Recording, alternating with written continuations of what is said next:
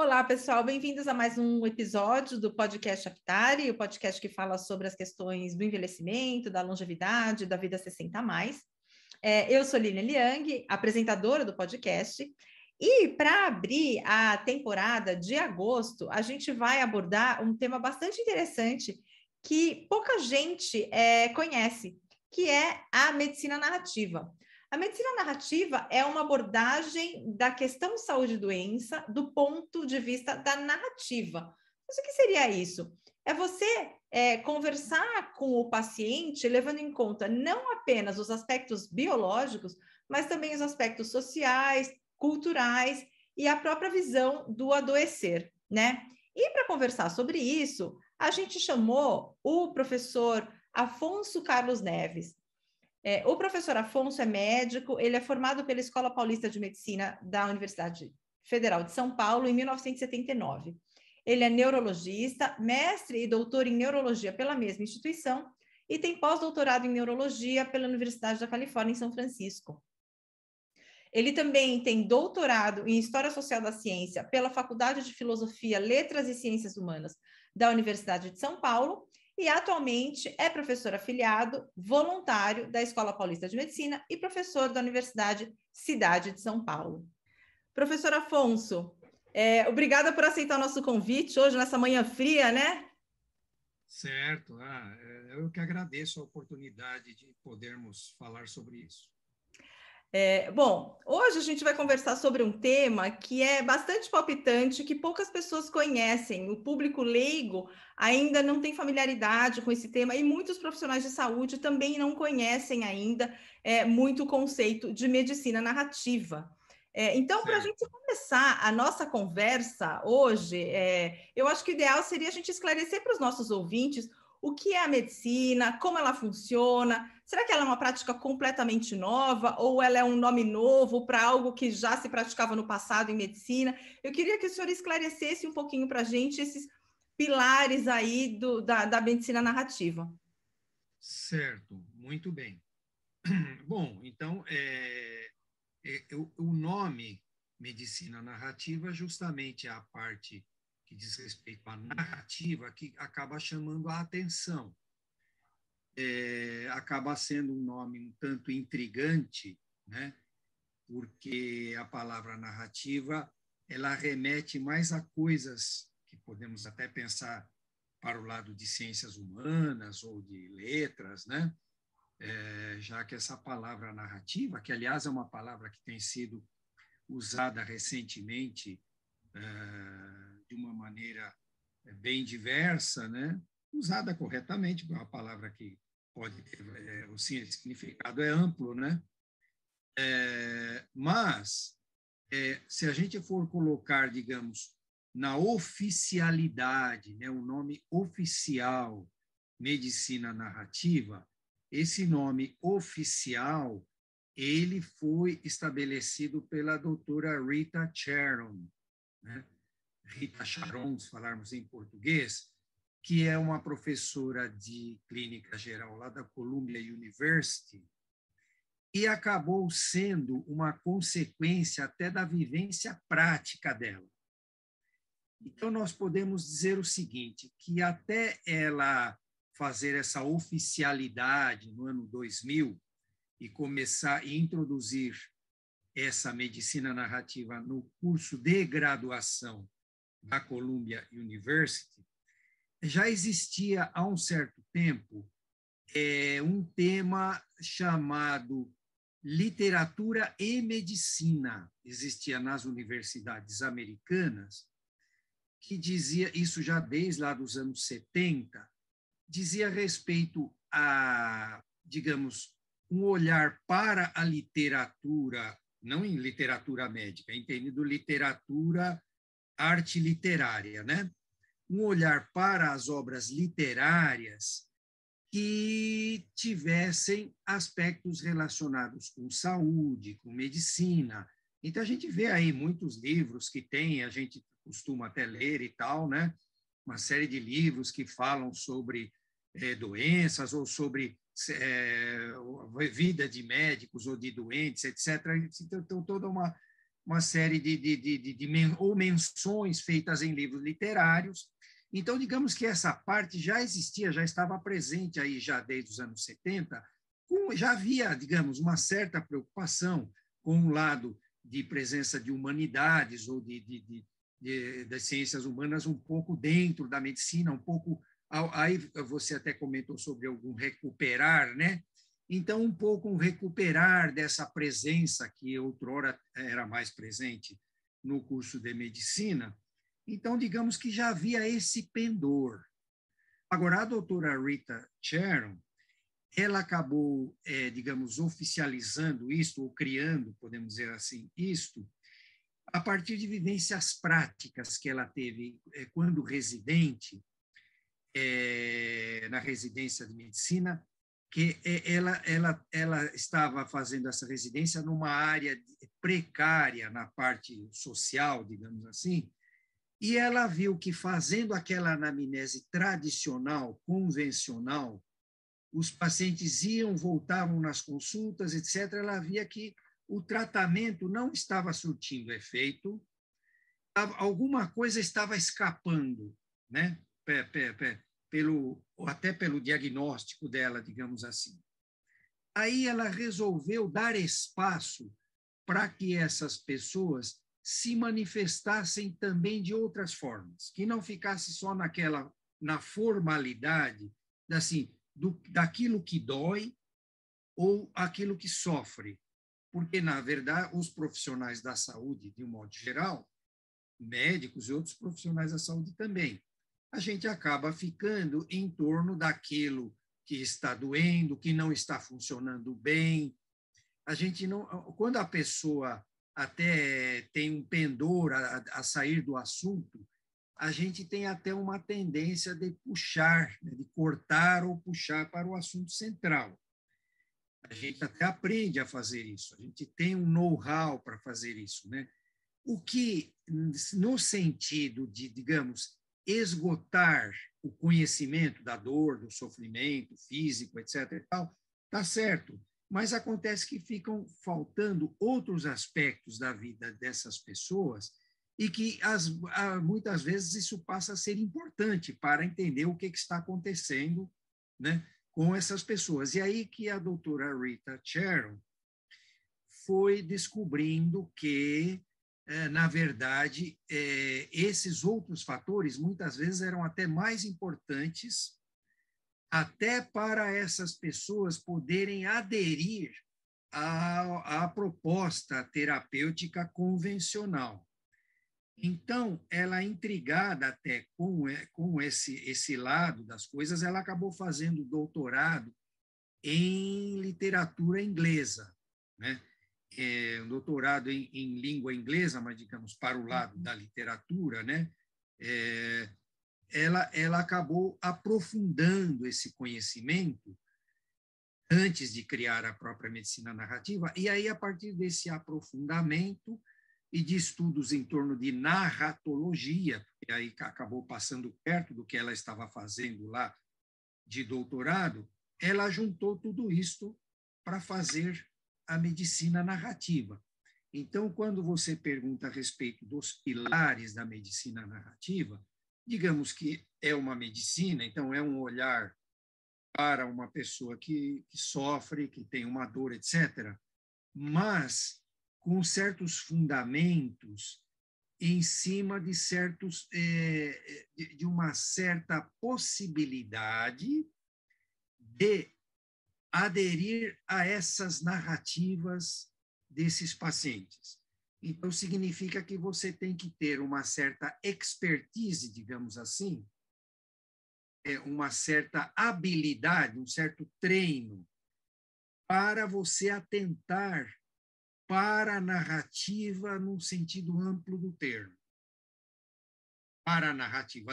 Esse treino é feito através de um pouco com a própria narrativa literária em si e um pouco nesse debruçar-se, é um, é um, é um treinamento do ouvir e vai um pouco além de ouvir é, as dores tradicionais, convencionais.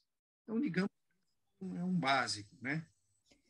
É, a minha pergunta seguinte seria é, seria o, o senhor está falando que é um ouvir né, mais amplo, certo. que, que vai além do só ouvir a doença, mas o profissional de certo. saúde ele é treinado para fazer uma anamnese seguindo um certo, certo. roteiro, né? Sim, certo. É, é, mas a, a, nossa narrativa é muito subjetiva. Sim. Quando a gente conta eu, por exemplo, como paciente, se eu Sim. for contar a minha história, eu vou contar de um jeito, um outro paciente Sim. vai contar de um outro jeito. É, existe um, um, roteiro também para a medicina narrativa, como existe para a medicina de ouvir a dor, de ouvir o sofrimento certo. especificamente? Certo, então é uma boa pergunta. Então, a gente tem realmente aquele roteiro da anamnese que a gente aprende e que a gente ensina também. A gente ensina isso e isso continua fazendo parte e a gente pode até dizer o seguinte, quer dizer, a medicina narrativa ela não dispensa essa parte.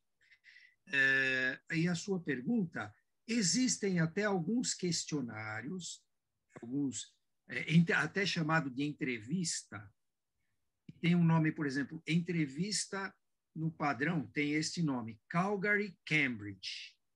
Que teria sido fruto de tem essas duas, Calgary no Canadá, Cambridge, Cambridge lá, né? Então teria essas, essa essa espécie de mescla essa entrevista ela é segue um modelo um pouco mais amplificado do que o modelo da anamnese em si. Então, as pessoas que desenvolveram essa entrevista, de certa forma, a gente pode dizer que eles foram um pouco influenciados com esse esse novo olhar, essa nova essa maneira, essa busca de uma maneira mais ampla de ver, mas não precisa ser o único é, a gente acaba dizendo que pode, se a pessoa quiser, ela pode usar esse, esse modelo, que também, digamos que tem o risco dos modelos. Os modelos, eles acabam tendo um risco de você querer seguir a par e passo aqueles passos todos certinhos, aí será que está faltando alguma coisa? Pode cair num certo quadradinho também.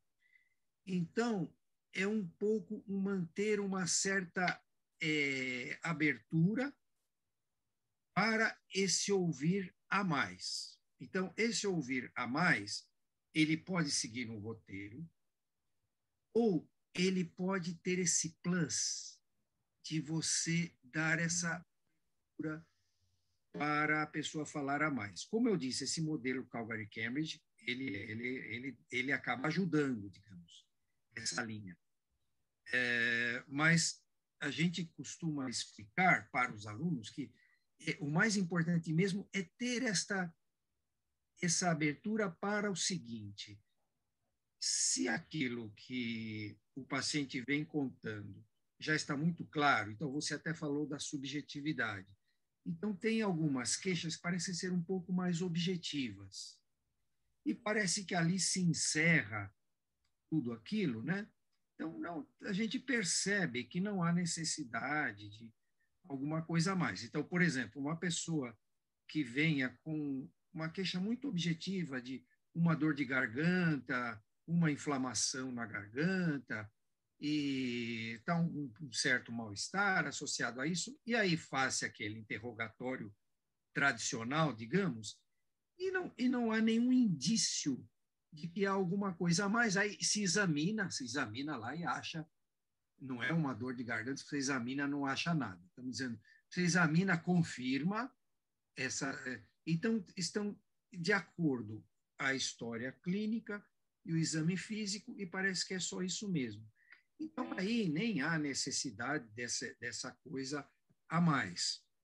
É, agora, na medida em que a pessoa vem inicialmente, justamente inicialmente, costuma começar com uma queixa, alguma dor, alguma espécie de sofrimento, alguma coisa assim, pode ser, eventualmente pode ser é, psíquico, né? como eventualmente pode se ver que, na verdade, logo de cara, perceber que é alguma coisa existencial. Além do psíquico e do físico, você pode ter o existencial, que é de uma linha um pouco diferente. O existencial pode ser até um tanto coletivo, pode ser uma coisa que algumas pessoas ali do, da convivência do indivíduo estão é, passando e tal, então pode ser alguma coisa um pouco diferente, que pode ter equivalentes físicos e psíquicos também. Né? Mas é interessante lembrar do campo existencial para a gente ver como tem outros aspectos ah, além do, do, do físico e psíquico. Mas, a respeito dessa, dessa abertura, então a gente diz para os alunos que é mais importante você ter essa antena ligada, digamos assim. Você está ali antenado, não está só cumprindo um protocolo, é, respondendo aquelas perguntas e tal. De tal forma que, na medida em que se perceba que tem que dá espaço para essa coisa a mais, eventualmente a gente até facilita a pessoa a falar essas coisas. Às vezes a pessoa no meio começa a falar outras coisas mesmo. Tem pessoas que falam histórias longas, aí a gente vai vendo se isso é indício para a gente por ali ver alguma coisa que está em torno da, do, do que trouxe a pessoa para a consulta. Então, digamos que essa, essa abertura e você falando em subjetividade, isso realmente é importante. Por quê? Porque a medicina convencional tenta transformar o subjetivo em objetivo. Exato. Porque você tenta ver, bom, aí você vai tentar interpretar onde é que dói no corpo. E a gente até fala para os estudantes o seguinte: primeiro você tem que esgotar todas as possibilidades orgânicas para depois pensar em possibilidades psíquicas, porque existem manifestações estranhas que eventualmente podem parecer psíquicas e têm uma causa orgânica. A gente até diz isso também para os estudantes mas lembrando que, caso a caso, cada pessoa vai chegando com um determinado tipo de queixa, de informação, e aí é que a gente vai destrinchando. E tem pessoas com queixas orgânicas, é, bem assim, podemos dizer, concretas, né? É, que, na verdade, por trás disso pode ter coisas que a, a, essa abertura para a narrativa pode ajudar.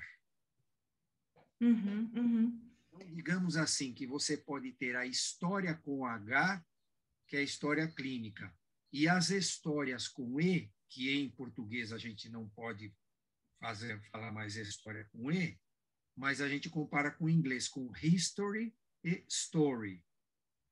E aí, a gente, além das histories, tem que ver as ou da history, clinical history, tem que ver as histórias, as histórias outras também. Uhum, então, é uhum. mais ou menos isso. Bom, é, me parece que uma consulta que envolva a medicina narrativa seria uma consulta muito mais longa do que se é possível praticar num sistema de saúde como o nosso, que está sobrecarregado, né? Então, assim, os médicos trabalham hoje, a grande maioria dos médicos trabalha hoje com o tempo cronometrado, né? É quase uma, uma medicina fast food aí. É, e saiu, saiu até um estudo em, em 2018 no Journal of Internal General Medicine que fala que Sim é, os médicos levam 11 segundos para interromper o paciente que está contando a história, né? Então, isso é bastante é. complicado. Então, a gente está aí numa corrida contra o tempo, é, tentando incorporar a medicina narrativa, que me parece ser uma, uma medicina que dá mais ouvido para o paciente, né? Como é que a Sim. gente alia essas duas coisas? Um sistema ah, que não permite certo. que o médico tenha esse tempo e a medicina certo. narrativa que exige que haja um tempo maior. Certo. Então, é, você falou bem. Então, realmente, o tempo que o médico interfere está encurtando até. Né? Já foram poucos, alguns segundos a mais. Os segundos estão cada vez menos. É, agora, aí, nós temos uma variedade de cenários. Né? Aí, bom, primeiro eu vou dizer o seguinte: o Calgary Cambridge, aquele, aquela entrevista, de modelo Calgary Cambridge, ele tem um item interessante, que é um item assim, para o profissional é, ir deixando claro para o paciente que se ele está num dia atribulado, e não necessariamente a consulta vai terminar ali, que ele pode querer. Então, isso já é um profissional já treinado para esse olhar. Não é assim, é um despachar. Deixa eu me livrar logo o quanto antes. Não, mas é você criar um vínculo mínimo onde você pode até deixar claro, nossa, hoje aqui está tão corrido e tal, mas pelo que a gente está conversando, dá para nós continuarmos depois, um outro dia. Agora, ou então, pelo que eu estou vendo, eu vou ter que mandar você para o pronto-socorro. Né? Ah, não, dá, não vai dar para ficar de consulta de consultório. Você precisa ser visto já, agora, parece ter alguma coisa mais urgente e tal. Então, o Calgary Cambridge, ele recomenda é, essa postura. Agora, em relação, mas continuando, em relação à, à variação de cenários que a gente tem, a gente tem no SUS ainda, nós temos a possibilidade de aplicar isso. É, seja isso que o Calgary Cambridge está dizendo, ou eventualmente até mesmo essa detecção uh, de que a coisa vai por um caminho, você descobre que você tem que ir por um outro caminho. Então, eu sou testemunha de que no SUS é possível fazer isso, mesmo num SUS eventualmente cheio. Né? Então, porque a Organização Mundial de Saúde estipula essa história de que a consulta pode durar 15 minutos, mas a gente relativiza isso gente, eventualmente mesmo até quando nós estamos trabalhando em um lugar, por exemplo, pode ser um lugar que não seja hospital-escola. Isso eu falo por experiência própria. Então, lá eu acabo gerenciando o meu tempo. É, pacientes de retorno, você pode ser mais breve. Pacientes que você está vendo a primeira vez, é, uma parte razoável das vezes você acaba levando mais tempo. Então, você pode fazer um equilíbrio entre pacientes de retorno e o, e o caso novo. Né? É, agora, consequência disso é que às vezes, às vezes acontece isso, vai sobrando tempo, vai aumentando, as pessoas vão demorando mais para esperar a consulta ali fora, mas elas vão ser todas consultadas. Agora, eu vou ter que despender o meu, o meu tempo como profissional para atender essas pessoas. Né? Agora, isso no convênio é mais difícil. Porque o convênio que costuma falar, bom, você, ó, você tem cinco minutos para cada paciente. Aí, eventualmente, não estou dizendo que todos os convênios são assim, mas aí, eventualmente, você acaba fazendo como eu já vi acontecer. Então, fica na frente do computador, a pessoa está aqui do lado, você nem olha para a pessoa, você vai escrevendo o que a pessoa está falando, vai tá, tá, tá, papapá, porque é um pouco do jeito, desse jeito que você está falando. Às vezes nem chega a ver a tal da intervenção em 11 segundos. É só, é, é, só dizer, a, ah, a sua receita está saindo na impressora ou está saindo lá com a, o exame que você vai ter que fazer com a secretária, tal, tal, papapá. Então fica um negócio assim. É uma, é uma pseudo-anamnese, nem é mesmo uma anamnese é, e muitas vezes nem exame físico tem. É, como às vezes pode ser que seja na caneta mesmo, estou falando, pode ter a situação no computador.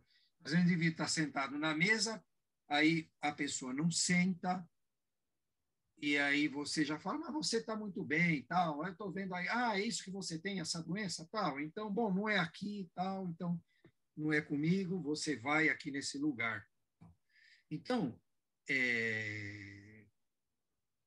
a medicina narrativa, assim como o Albert Cambridge também, por exemplo, é... são é... sistemas que procuram dar uma abertura maior para a, para tentar detectar essas coisas. Agora, como diz o próprio doutor Bobbio, às vezes uma consulta mais ou menos rápida dá para você também detectar umas certas coisas. É... Então, a gente tem alguns exemplos. É, uma vez eu, eu, eu de uma paciente onde é, eu falei para ela, muitas vezes eu, eu, eu, eu falo isso, falei, pode falar. Ela chegou lá, sentou, chamei fulana de tal, sentou na cadeira, eu disse, pode falar. Ela falou, mas doutor, pode falar mesmo? Eu falei, pode falar. Ela falou, mas se eu falar tudo que eu tenho para falar aqui, porque se vê que ela já tinha passado por outros médicos, onde o médico usa esse sistema. Ele não deixa falar muito. Então, aí eu falei, insisti que podia falar. Então, aí ela falou. Em cinco minutos, ela falou tudo que ela queria falar. Aí eu falei para ela, mas a senhora quer falar mais? É isso que a senhora queria falar? Sim. Mais alguma coisa? Não. Em cinco minutos ela falou tudo que ela queria falar. Agora, depois, eu gastei mais tempo olhando, ela veio com um saco de receitas e de caixas de remédio, é, destrinchando essas receitas, essas caixas de remédio, do que o tempo que ela teve que falar, com narrativa, com o que quer que seja, ela falou. É, aí, é, no caso dela, deu para pensar um item ou outro relacionado com alguma coisa além de dor e sofrimento, digamos. Mas esse item, no, nesse caso, era mais uma falta de orientação do que necessariamente que ela estava passando por um problema existencial, alguma coisa desse tipo. É, uma área que a gente vê que o pessoal dá essa abertura é medicina de família. Medicina de família nas UBSs, ou quando vão nas casas, na casa do paciente, uh, os médicos de família hoje em dia, médicos de família e pediatras, eu diria assim, e pode ter outros também, né? Eu sou neurologista e eu dou abertura também, mas talvez mais frequentemente o que eu tenho observado é mais em medicina de família e pediatras e acabam dando essa abertura, eventualmente geriatra também, eventualmente alguns outros, mas é, talvez pelas características, o próprio o médico de família, até pelo nome, né? Ele acaba tendo que ter aquela abordagem da família e o pediatra porque ele acaba sempre tendo que tem que falar com a mãe, falar com o pai, o cuidador, é, às vezes a pessoa, a criança está sob os cuidados de outra pessoa, né? Na, na geriatria também tem o caso do cuidador, do acompanhante, né? onde a gente também é, pode ver esse tipo de possibilidade. Então, o que a gente vê é que talvez nessas três áreas, é, mesmo tendo essa a correria, mesmo diante da correria, acaba havendo uma aberturazinha para um plus, digamos mesmo no, no convencional, mesmo se for seguir o padrão convencional. Agora, a medicina narrativa, ela vem trazer como proposta para o profissional de saúde, não só o médico ou a médica, o profissional de saúde no sentido amplo do termo. É, trazer essa proposta de ter uma antena ligada para ver se tem alguma coisa além daquela tal dor de garganta, digamos assim, que eu falei. Né? É, enquanto que essas três áreas citadas dá a impressão de que elas necessariamente acabam acontecendo mais frequentemente essa esse espaço? Essa era uma das perguntas que eu tinha aqui na minha lista, porque ah, me certo. parece que a medicina narrativa se encaixa muito na geriatria e na geronto. É, o profissional certo. que atua nessa área me parece mais predisposto a dar essa abertura. Então, é, não tratar só dor de garganta, mas o senhor tem mais alguma coisa para falar? Tem mais alguma coisa que o senhor gostaria de compartilhar? Porque preparando essa entrevista, eu li muitos artigos Sim. e tal, e muitos médicos que praticam a medicina narrativa dão exemplos, e a maioria deles dá exemplos de pacientes idosos. Então, eu falei, puxa, eu acho que a geriatria e a geronto é, são áreas que são muito é, não, é, propícias para a medicina narrativa, Sim. né? É, não certo. sei se a percepção está tá, tá correta, mas pelo que o senhor está falando, parece que é isso. Sim, sim. Eu, agora, eu acrescentaria a, a medicina de família. A gente vê que o médico tem médicos de família que vai passando o tempo, ele acaba tratando gerações e gerações da mesma família, é, ver a criança crescer e se tornar mãe, por exemplo, né? É, então, e, e, e, tem livros de médicos, eu devo ter uns dois ou três de, de, de, medicina de família, onde eles relatam, eles fazem esses relatos é, de casos é, de pacientes, ou as, tem outro que é de relatos deles como pacientes, é, então, a medicina de família tem esse, esse tipo de abertura. E a gente vê em algumas faculdades que é, quem é, lida com esse lado da assim chamada humanização em saúde, por vezes é quem faz a medicina de família. Então, a medicina de família é uma área que eu acrescentaria, além da, da área geriátrica, essa é uma área que, que vê os casos de adulto também. E, tem, e a área pediátrica, bom, a minha esposa é pediatra, né? A área pediátrica, bastante também. Né? É, tem, tem essa abertura, sem necessariamente lembrarem ou saberem da medicina narrativa. Você acaba vendo que, naturalmente, eles acabam abrindo para esse lado, sabe? De ouvir essas outras, outras coisas, outras histórias, de ter outras é, técnicas de conversar com as, por exemplo, é, a minha esposa ela é, ela é chefe da infectologia pediátrica e ela trabalha já faz tempo com crianças HIV positivo, né? Algumas têm a, a doença mais propriamente dita, outras não, etc. É, tem crianças com AIDS mesmo e tal. Uh, mas elas têm até uma técnica que elas desenvolveram com bonequinhos, com desenhos, etc. Por exemplo, para explicar o diagnóstico para as crianças, né? E até mesmo para obter dados das crianças. É uma equipe multiprofissional também, né? Também tem esse aspecto, né? Mas é, eu acho que essas três áreas são áreas que mais facilmente, de maneira sem, sem saber que existe medicina narrativa ou não, são voltadas para isso, né? A clínica geral já é meio variado, às vezes sim, às vezes não, tanto que a doutora Rita, ela é clínica geral. É, é, mas é que ela percebeu essa necessidade. Então, a, a, no nosso meio, a gente vê até que tem realmente é, clínicos que têm essa abertura, eventualmente na neurologia, então isso é um pouco variável.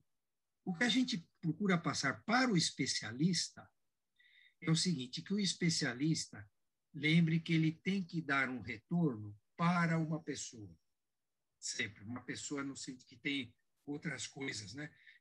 Porque, eventualmente, o especialista, como ele faz uma coisa difícil e que realmente poucas pessoas fazem, né? Ele é especializado, às vezes, numa sub-sub-parte de um órgão, etc. Sem dúvida que ele faz uma coisa primorosa, mas às vezes falta aquele retorno final para aquela pessoa a respeito do que ele acabou de conseguir. Então, tem especialistas que fazem isso, especialistas que se satisfazem com dizer assim: bom, a minha parte é isso, está feita, porque às vezes a pessoa tem alguma pergunta, mas, doutor, eu tenho uma pergunta, né? Aí a pessoa diz assim, bom, mas isso é, é com fulano, com Beltrano. Então, e às vezes a gente diz que é, pelo menos pode-se ouvir o que essa pessoa tem a dizer. Pode ser que depois a conclusão seja eu preciso encaminhar você para a psicóloga, é, para o psiquiatra, etc. Mas é, tem esse, essa, essa sobra a mais, de, e, isso é uma coisa que, que a medicina narrativa, digamos, traz um pouco também, né? de dar essa, essa atenção. É, bom, é, em relação às suas perguntas, eu não sei se, se eu respondi. Sim, sim, respondeu. Na verdade, eu tenho mais algumas outras perguntas que eu gostaria de ah, fazer ah, tá. É, é, tem pesquisas que mostram que os estudantes é, de medicina eles entram muito idealistas, né? Eles têm certo. um foco muito humano do Sim. cuidado. E ao longo certo. do curso eles vão perdendo Sim. isso, porque certo. porque se bate na tecla da técnica, né? Eles têm que dominar a técnica. Então o paciente acaba virando apenas uma doença. É, mas é, eu, eu começo a ver agora uma, uma mudança nesse sentido. É, o senhor acha que as, as faculdades estão começando a, a formar uhum. profissionais mais voltados para esse lado humano do cuidado e menos técnico, Sim. porque na verdade tudo tudo é pendular, né? Os movimentos são pendulares. Sim. Então a gente foi para um lado muito extremo da técnica dos exames e tal, e a gente vê uma uma volta aí para o humano, para pensar no doente como um todo, né? É, o senhor acha que as Sim. faculdades de medicina estão percebendo isso? Estão preparando profissionais mais é, aptos para trabalhar com o paciente é, de uma maneira mais ampla? Certo.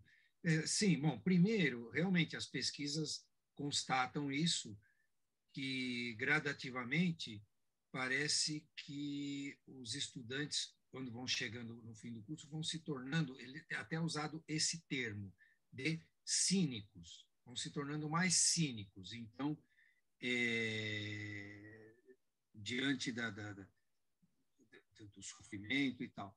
Agora, é, essas pesquisas também, elas mostram que, na verdade, em relação a esses fatores, além da questão técnica, não é só a questão técnica, mas é a questão do exemplo de cima. Então, eles dão a entender que o bom ou o mau exemplo é mais forte do que a, do que a própria ter que aprimorar-se tecnicamente. É, você pode até ver, por exemplo, aquele filme Um Golpe do Destino, com William Hurt, que é um filme que já tem 20 anos e que mostra que já, na, então, para ver como naquele tempo já existia essa diferença entre o bom exemplo e o mau exemplo. É, na, no processo que ele sofre lá tal. Bom, não sei se você lembra agora desse filme ou não, mas pode até olhar de novo. Mas eu estou só querendo dizer que não é novo isso, e, e, e, eu, sei lá, eu posso dizer, digamos assim, que eu, eu vi bons exemplos e maus exemplos, eu preferi seguir os bons exemplos, no sentido dessa maneira de como lidar com as pessoas. Então, eu posso falar por experiência própria. Né? Se eu sou formado há 41 anos, então, no meu tempo, já existiam esses tais exemplos. Mas tem esse aspecto. Não havia essa espécie de puxar dentro do curso, puxar os alunos para esse lado. Então você ia meio. Então você tinha um bom exemplo, tá? você ia para esse lado, então já existiam professores ou médicos que, mesmo com essa coisa da técnica, ele estava ligado nessa coisa da pessoa, né, como um todo. E existiam aqueles que já eram mais reducionistas, digamos assim. Né? É, e agora, como pegando no que você falou mesmo, realmente os cursos eles procuram já mais de uma maneira mais visível, mais consciente, né? mais palpável mesmo, puxar os alunos para essa questão, para esse lado. Então, realmente, na oficialidade do curso, é, digamos que já existe, mas isso, olha, isso já é, tem começado algo em torno de 20, 30 anos que vem começando isso. Se a gente for ver o livro é, canadense é, da a principal, tem vários autores, mas é a Moira Stewart, a principal autora, é o livro Medicina Centrada na Pessoa. Então, ela diz que quando ela, ela, eles começaram a trabalhar com isso, né? então não medicina centrada na doença, só para dizer da diferença. Em vez de ser medicina centrada na doença, medicina centrada na pessoa. Então, ela explica lá que quando eles começaram com isso aí, eles eram um tanto é, gozados, debochados, né? ridicularizados, digamos assim, por quem fazia essa coisa mais técnica, mais hard. Então, digamos que eles eram, estavam dizendo que eles estavam fazendo uma medicina soft, né? que era um plus ali que dava, ah, era legal, dava um, uma ajudazinha e tal. E, e ela fala, então, nisso, que com o passar do tempo, isso é em torno de anos 80 para 90, é, na verdade, um impulso inicial para isso teria começado um pouco antes, mas digamos que eles começarem a tentar dar nome, medicina centrada na pessoa, tentar ter mais consciência, né? não só aquela coisa assim, uma coisa mais formal, é, praticamente de em torno de 30 anos para cá, digamos assim. Então, digamos, é em torno aí de 1990 para cá, e, ele, e no início eles sofreram, digamos, essa espécie de pouco caso de quem fazia a medicina hard e dizia que eles faziam medicina soft. Mas, com o passar do tempo, eles foram ganhando campo e foram ganhando campo nos cursos de medicina em geral, né?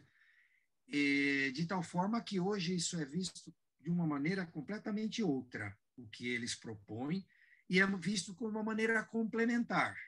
Então, você tem a medicina baseada em evidências e a medicina baseada em narrativa. E uma complementa a outra. Agora, detalhe: a própria medicina baseada em evidências, ela tem lá um como dos seus pilares, que é respeitar a cultura do paciente, a visão do paciente, a linguagem do paciente. Isso faz parte dos pilares da medicina baseada em evidência.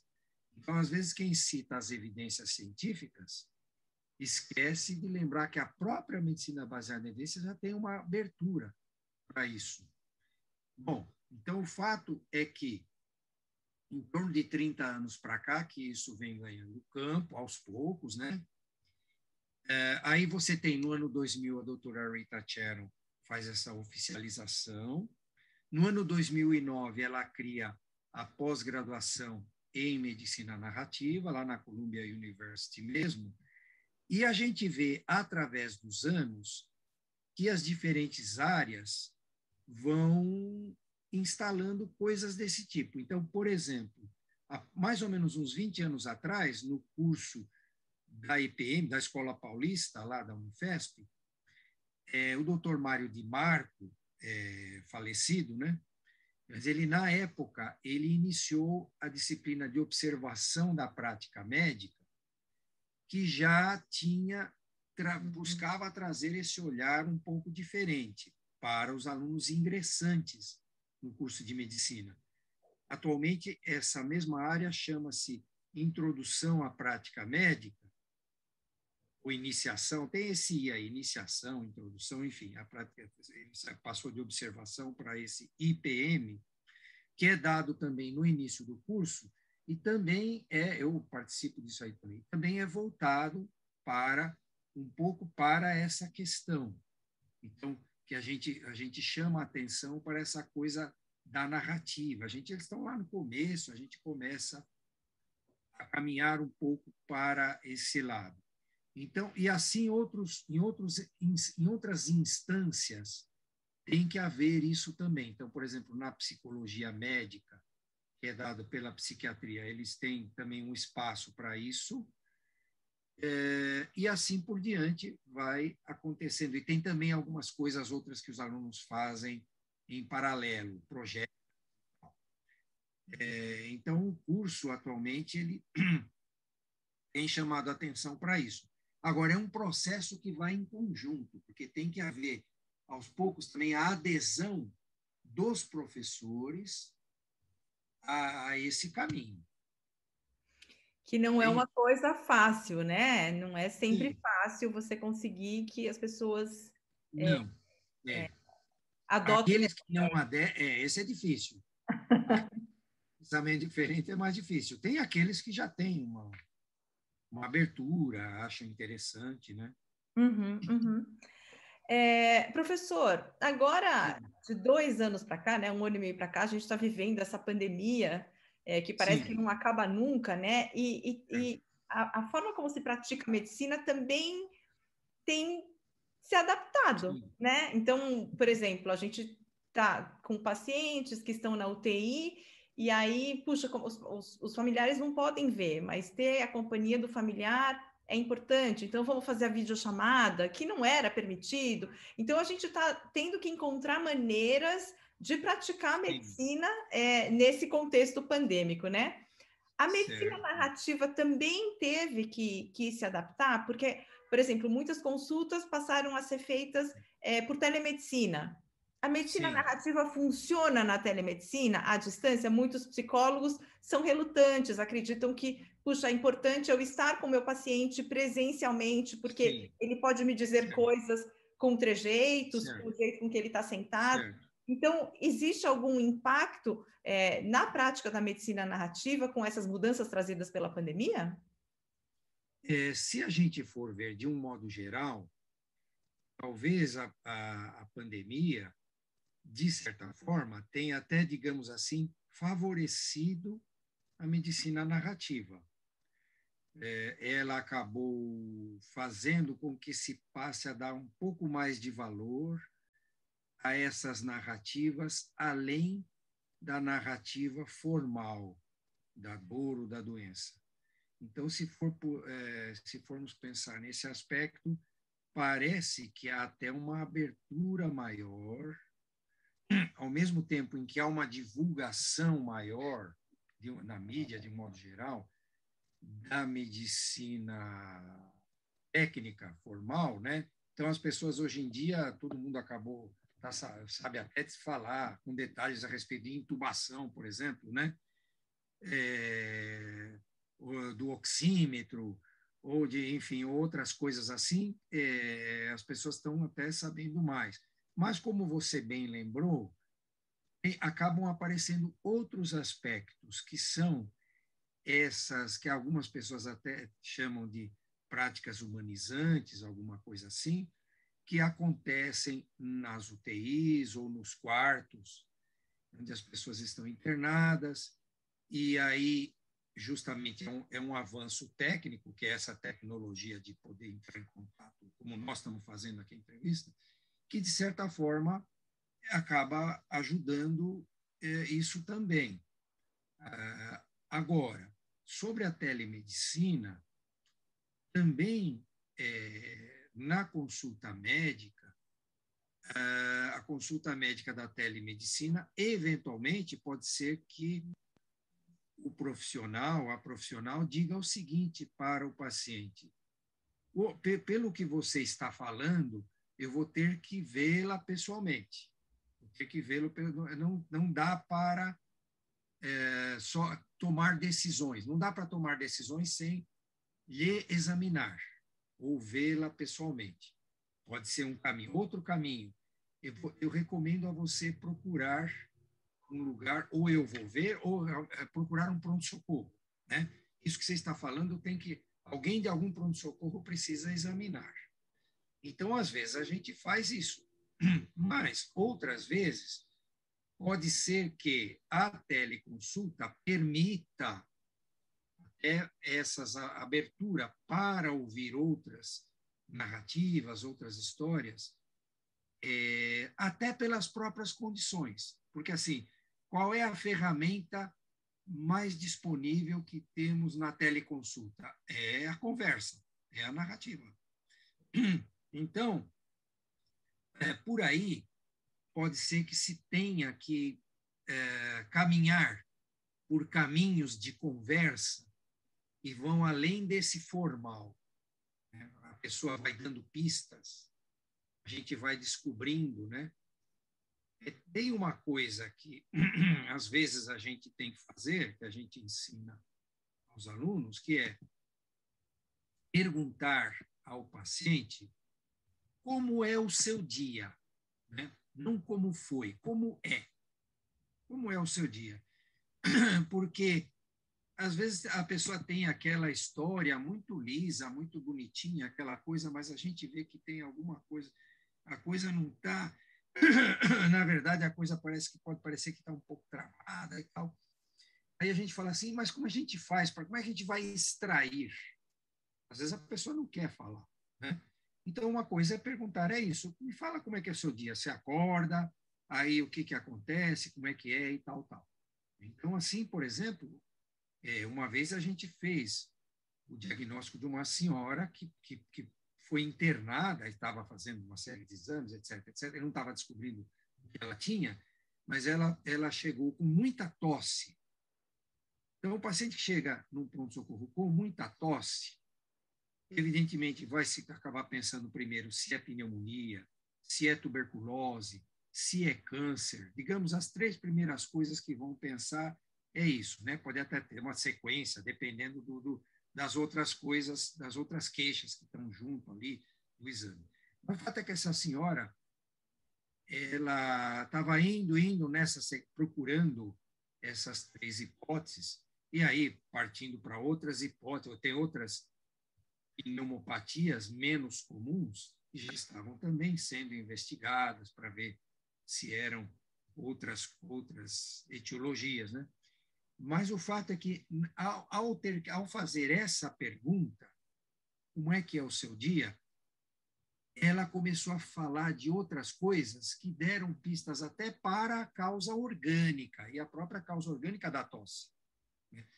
O marido dela, que era aposentado, vivia em casa, ela cuidava. Na verdade, a principal tarefa dela é cuidar do marido, porque ele tinha sido operado de um câncer é, de cérebro e sobreviveu, estava bem, quer dizer, não tinha, mas tinha limitações, né? Além de ser aposentado, e ela era aquela esposa que dava tudo na mão, que fazia.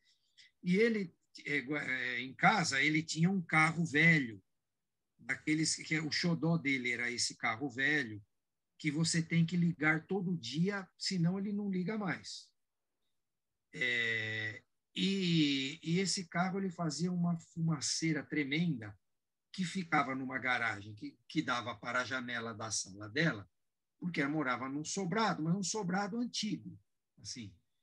E, e, e dentro da casa dela ficava uma fumaceira, uma poluição.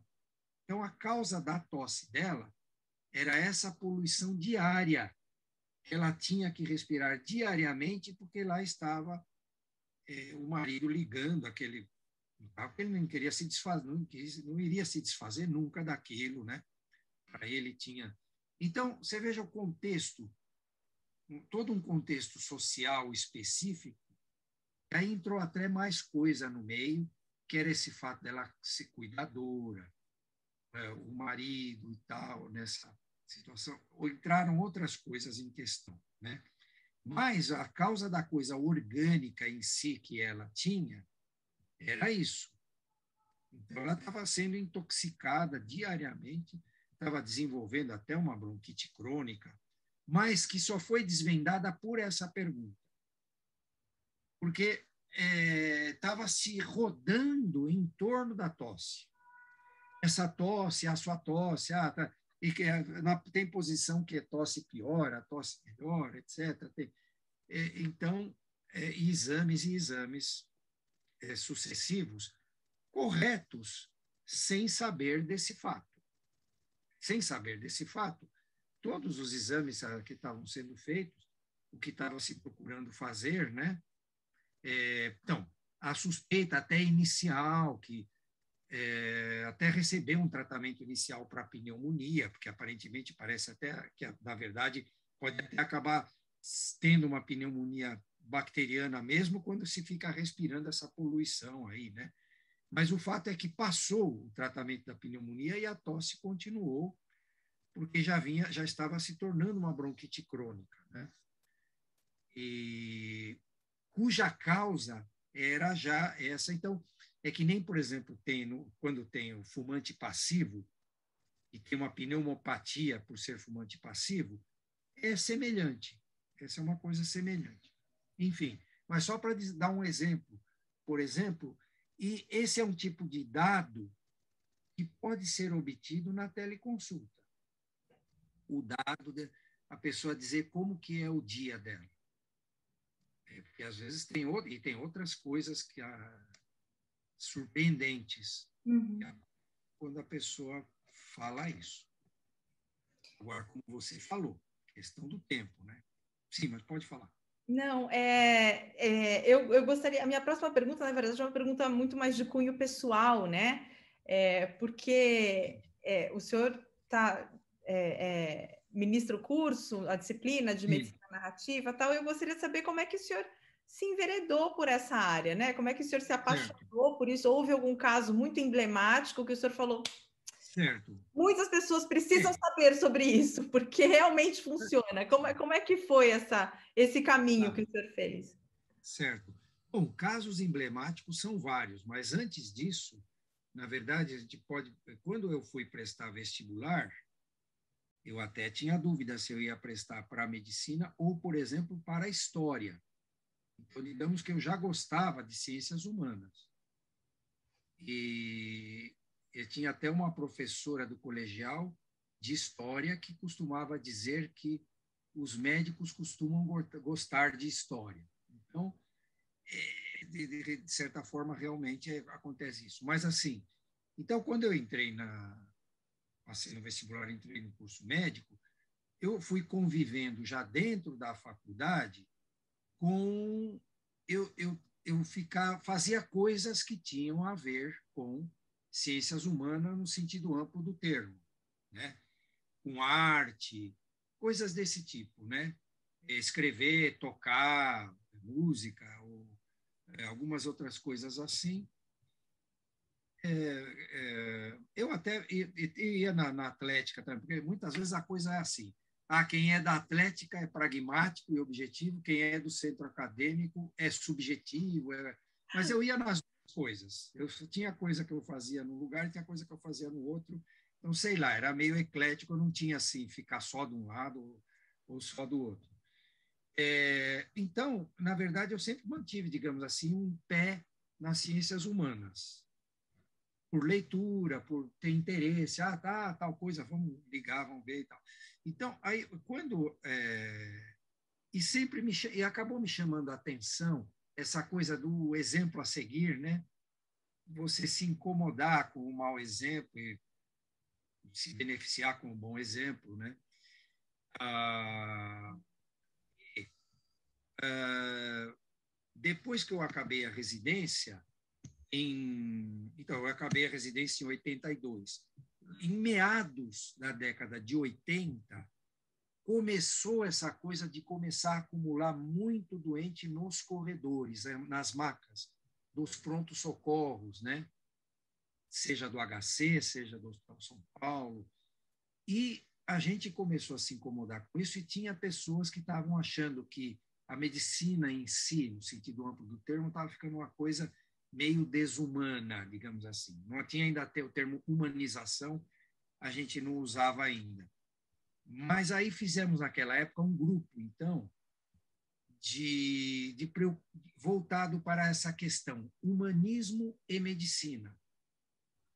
Tínhamos a nossa prática dura lá no cotidiano, no, isso era na, na própria Unifesp, mas uma vez por semana a gente tinha essa reunião onde a gente discutia, é, muitas vezes eram capítulos do Saint-Exupéry, por exemplo, ou é, não, né, ele tem um livro chamado A Cidadela, que, é bem, que não é a Cidadela do Cronin, que o Cronin é autor da Cidadela, que fala do sistema de saúde inglês. É a Cidadela do Saint-Exupéry, que é o do Pequeno Príncipe, né? Mas, é, por exemplo, então tinha capítulos do Saint-Exupéry, ou capítulos é, do Thomas Merton, que já tinha falecido, era um monge beneditino, né, que escreve coisas, tem uma visão eclética e tal assim. Mas, enfim, coisas que puxassem, cada um que trazia, é, cada um fala, posso trazer a semana que vem? Ah, traz e tal. Né? E, e tinha até um, na época, apareceu um filósofo, teólogo, né? Era um padre, né? Que aceitou, a pessoa que aceitou é, mais experiente, digamos, nesse campo filosófico, é, que aceitou, ele até escrevia sobre fenomenologia, sobre filosofia, está é, ali com a gente naquele grupo. Então, esse grupo, ele foi meio que fruto disso aí, né? Eu até, eu que dei a ideia do grupo, até pode estar, tá, provavelmente sim, eu que dei a ideia de fazer esse grupo. Nessa, nessa mesma época, eu fazia história à noite na, na USP, na FEFELESH. Eu, passei, eu fiz um outro vestibular quando eu era R3, na FUFEST, eu entrei na FEFELESH e eu... Que energia, professor! Nossa! É, então, e aí o fato é que esse grupo, ele fez com que a gente escrevesse em um livro que foi publicado em 88, um capítulo fruto dessas discussões, que é chamado Uma Visão Fenomenológica da Medicina. E o livro é, é Vida, é, não, é Vida e Morte, uma visão fenomenológica, uma coisa assim. O livro deve estar em algum lugar por aqui, bom, depois eu posso. Mas é fato assim, então, de 88. Então, eu posso dizer que a gente, a gente já tinha esse incômodo eu e outros colegas que estavam ali comigo. A gente se incomodava em ver que a medicina estava enveredando para esse campo, porque a gente pensava assim, não foi isso que eu aprendi. Talvez para a gente ter seguido os bons exemplos, né? Isso aí está ficando assim, nossa, como é que está? E assim, e outras coisas ruins, porque não precisa nem repetir que você conhece, sabe bem. É, coisas inadequadas em, em medicina. Então, nós, desde aí, a gente teve esse pendor. Né? Agora, nesse meio, claro, foram aparecendo casos, situações que foram confirmando, assim, essa preocupação que a gente tinha.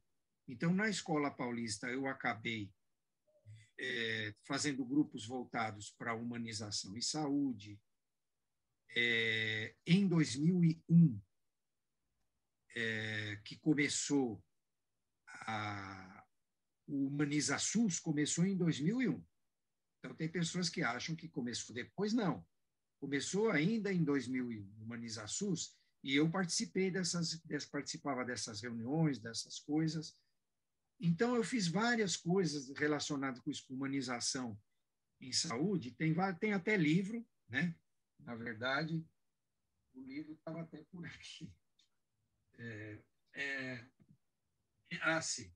Então, tem até esse livro aqui, que, de 2005, Humanização da Medicina e seus mitos.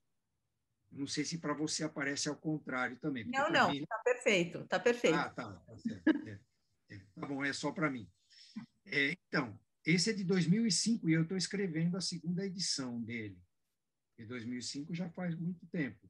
Então, tive voltado para esse lado. E aí, justamente quando eu fui pesquisar para esse livro e tal, que eu descobri a, a Narrative Medicine online, né? Descobri no Google, lá na Colômbia, que a doutora Rita Charon fazia. Em 2015, eu fui participar de um seminário lá na Columbia University, me inscrevi, etc. e tal, né? Me inscrevi e fui num seminário lá com a Rita Charon sobre medicina narrativa. Então, e aquilo me entusiasmou bastante, de tal forma que quando eu voltei, aí eu comecei a querer fazer, aí fiz curso, etc., de 2016 para cá, e tentar implantar na residência, mas aí foi até interessante uma reunião. Eu fui dar uma palestra sobre medicina narrativa para os membros da comissão de residência, acabou sendo uma reunião um pouco estranha, assim, um pouco esquisita, porque eu, eu, eu tive um pouco a impressão que uma, não entenderam direito, enfim. Mas não tem problema. Mas acho que isso é uma coisa. Quer dizer, uns entenderam, outros. Na verdade, teve uma pessoa que depois até me falou assim: continua assim, não existe, não dá bola para isso, não. Porque teve uma pessoa ou outra aqui. E uma pessoa me deu força até, até para fazer esse, o curso que eu faço, né? Uma médica lá, colega lá, até que estava lá, ela captou bem a, a ideia da coisa e isso é o que importa, né? Que, e e aí até veio o curso. Então, é, agora, no ínterim, vai, tem N casos, N situações aí, né, que confirmaram essa busca. Então, a medicina narrativa, eu descobri online em 2005, pessoalmente com a doutora Rita Cherry em 2015, e aí, aí foi. Então, a gente pode dizer, sei lá, eu já era um convertido, digamos assim, se for por esse lado.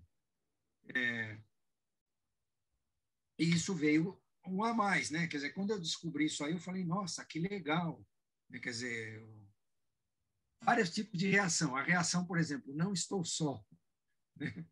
Descobriu, não que eu esteja, que me achasse realmente só. Né? Ou, não somos tão poucos, né? digamos assim. Tem uma coisa oficial que faz isso e tal. Uhum. Então, talvez um pouco isso. Muito interessante. O senhor gostaria de compartilhar algum caso que o senhor, que o senhor acha que, puxa, esse caso é realmente um caso que foi marcante na minha vida, ou é um caso que mostra muito o impacto certo. da medicina narrativa? Tem algum caso que o senhor é, lembre, assim? Não. Para pensar de pronto, os casos são vários, né?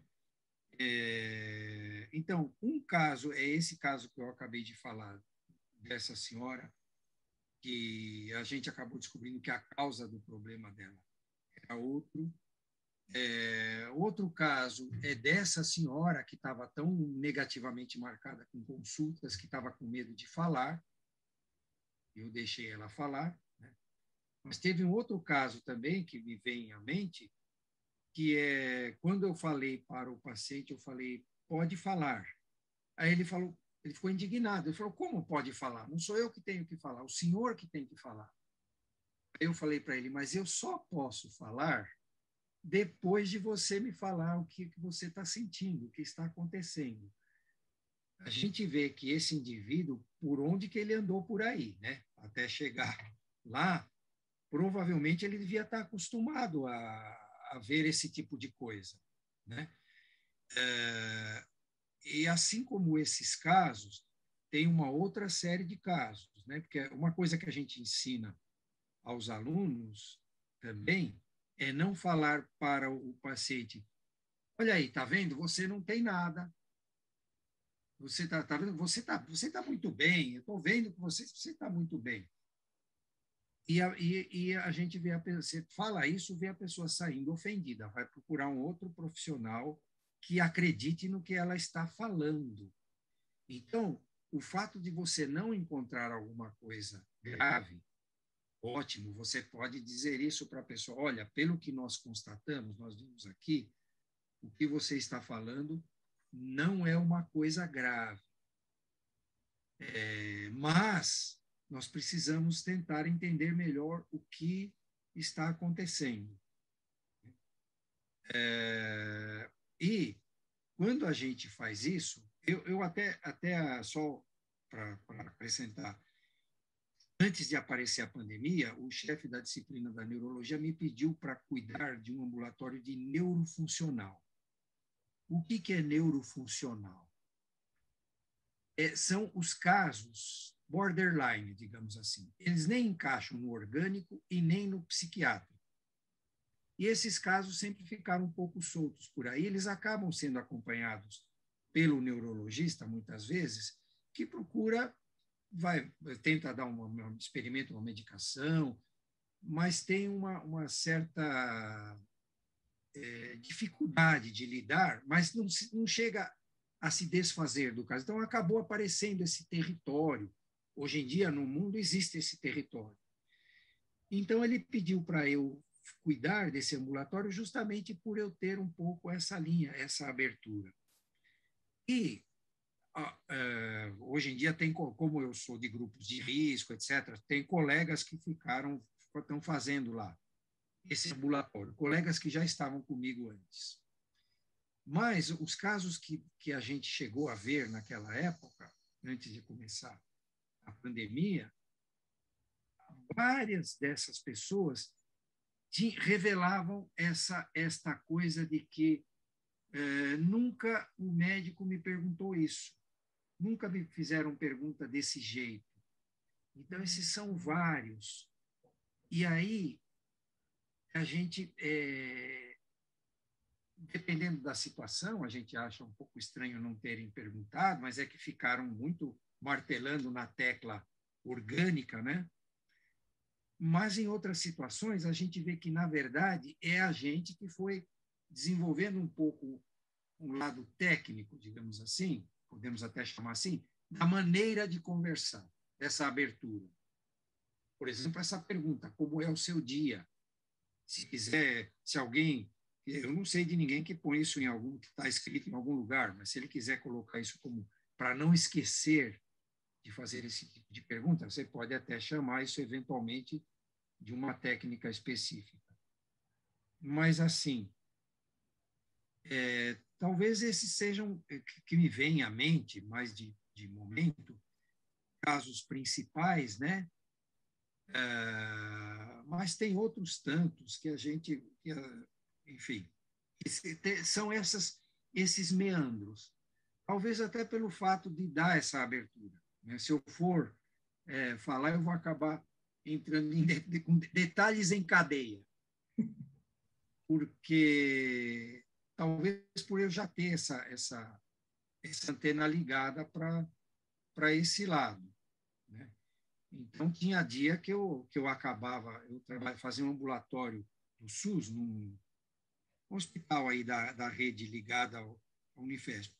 Mas tinha dia que eu acabava uma hora, uma hora e meia depois da hora suposta que deveria acabar, mas por causa de, enfim, tem um detalhe ou outro, uma coisa ou outra que você. Então eu deixava de olhar, não vou ficar pensando na hora que isso aqui vai acabar. Porque, é, e principalmente em neurologia, é, essa, essa área borderline, essa área cinzenta entre que é orgânico, que é psíquico, ela é meio difícil. Né? E o que a gente vê é que em todos esses casos, às vezes até para diagnosticar coisa fora, coisa clínica geral, tudo isso está muito ligado a esse dar essa possibilidade de abertura. Uhum, uhum. Então, talvez eu acho que é isso. Excelente, professor, excelente. Bom, a gente já está com uma hora e quinze aqui de, de entrevista. Ah, eu eu sei que, eu, imagina, eu sei que a, que a sua agenda é atribulada. Eu queria só perguntar se a gente deixou de cobrir alguma coisa que o senhor acha que é importante a gente mencionar sobre medicina narrativa? Eu deixei de fazer alguma pergunta? Se o senhor quiser acrescentar alguma coisa para completar o nosso assunto aqui. Certo. Não, talvez a gente possa só acrescentar que, na verdade, o treinamento em medicina narrativa ele acaba beneficiando os profissionais de saúde, uns com os outros, porque acaba é, colaborando para a própria pessoa se enxergar a si mesma melhor é, e, e os outros profissionais também, evidentemente que o paciente primeiro, mas é, mas existe um, uma uma espécie de, de efeito reflexo, sei lá como quiser é, denominar isso, mas as pessoas, as pessoas também se beneficiam, os profissionais também se beneficiam da medicina narrativa. Então, ela, ela é diagnóstica, ela é terapêutica, mas ela também pode ser humanizante para o lado do profissional.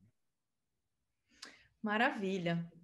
Professor, eu agradeço muitíssimo a nossa conversa, foi muito interessante. Acho que da próxima vez a gente teria que marcar com mais gente para participar desse papo, porque realmente foi, foi muito legal e, e muito esclarecedor.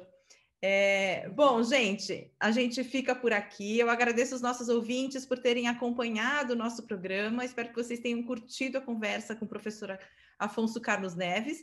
E na semana que vem a gente traz outro tópico é, voltado para as questões de saúde, longevidade envelhecimento. Fica aí com a gente. Até semana que vem, pessoal. Obrigada. Tchau, tchau.